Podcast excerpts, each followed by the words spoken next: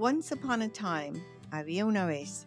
This is how most of us remember the beginning of stories, los cuentos from our childhood. Fairy tales like Cinderella, Snow White, and the Seven Dwarfs, or Pinocchio. Hello and welcome to episode 67, Once Upon a Time, on the Green Plantain, the Cuban Stories Project podcast, a space dedicated to telling the stories of those who live on the island and the Cuban diaspora.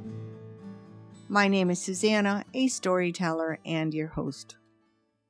My favorite story was The Elves and the Shoemaker, a German fairy tale written in the early 1880s.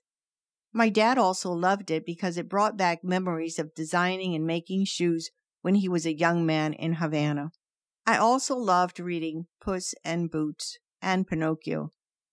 I don't remember my parents reading these stories to me, I read them sitting in bed with my back against the wall, legs crossed, or sitting on top of my sugar mountain.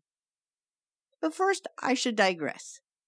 We were exiled in Venezuela right after Castro's revolution, and dad and mom opened a bodega in the colonial house we rented in a town called San Felipe. The huge living room became the bodega, and the inner courtyard was perfect for storing large 25 pound bags of sugar. Yes, they did sell a lot of sugar.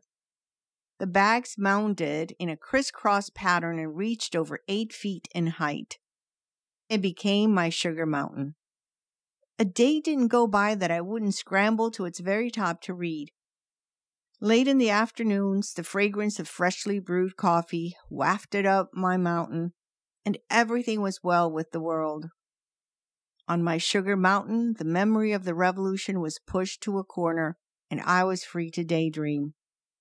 The stories my mother told me were family cuentos, folk tales.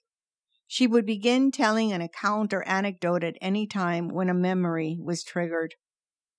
Of course, her stories didn't begin with once upon a time.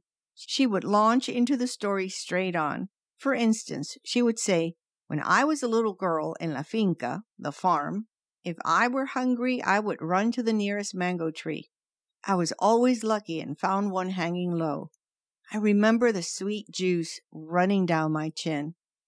This style of storytelling led to conversations that throughout the years brought the picture of life in Cuba to me and created a strong bond between us.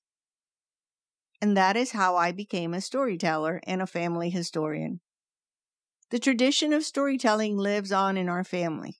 My grandchildren often ask, Mima, tell me about and one just never knows where the story will lead. Thank you for spending this time with me. It's almost like sharing a tacita de café with you in our living room. Thank you for continuing to support this Cuban Stories Project podcast and sharing our stories with family and friends. We're available on many platforms, including Spotify, Audible, Apple, and Google Play. Until next time, this is Susanna at the Green Plantain. A tostón, anyone? Había una vez. Así es como la mayoría de nosotros recordamos el comienzo de los cuentos de nuestra infancia.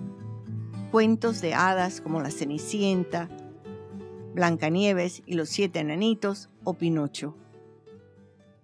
Hola y bienvenidos al episodio 67. Había una vez en el Green Plantain Podcast, el proyecto de historias cubanas, un espacio dedicado a contar las historias de quienes viven en la isla y la diáspora cubana.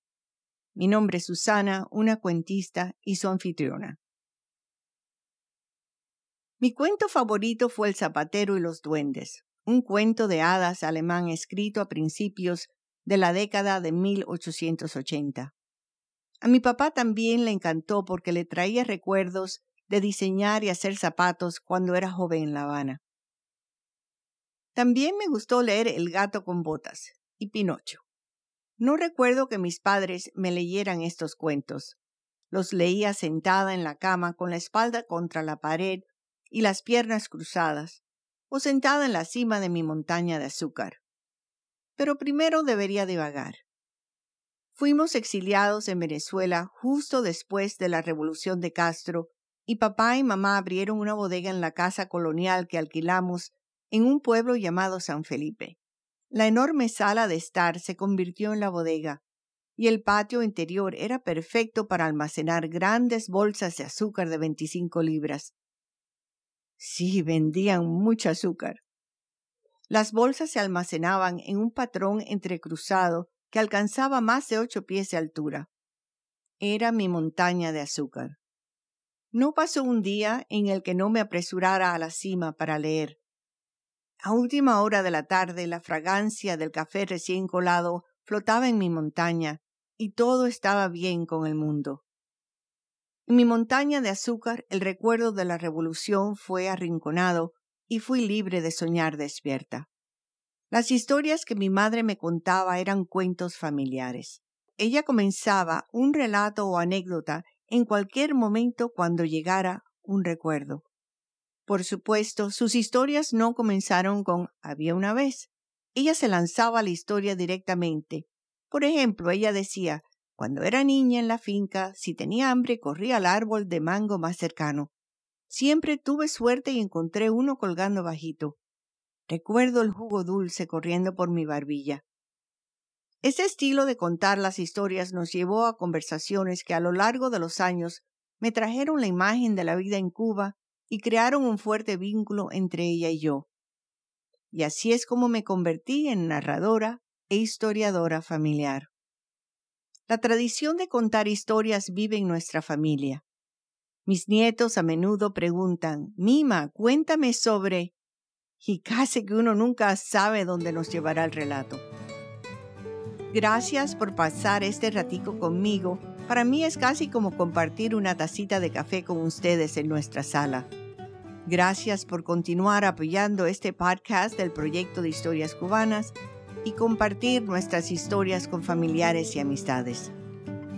Estamos disponibles en muchas plataformas, incluyendo Spotify, Audible, Apple y Google Play. Hasta la próxima. Esta es Susana en el Green Plantain. ¿Un tostón? ¿Anyone?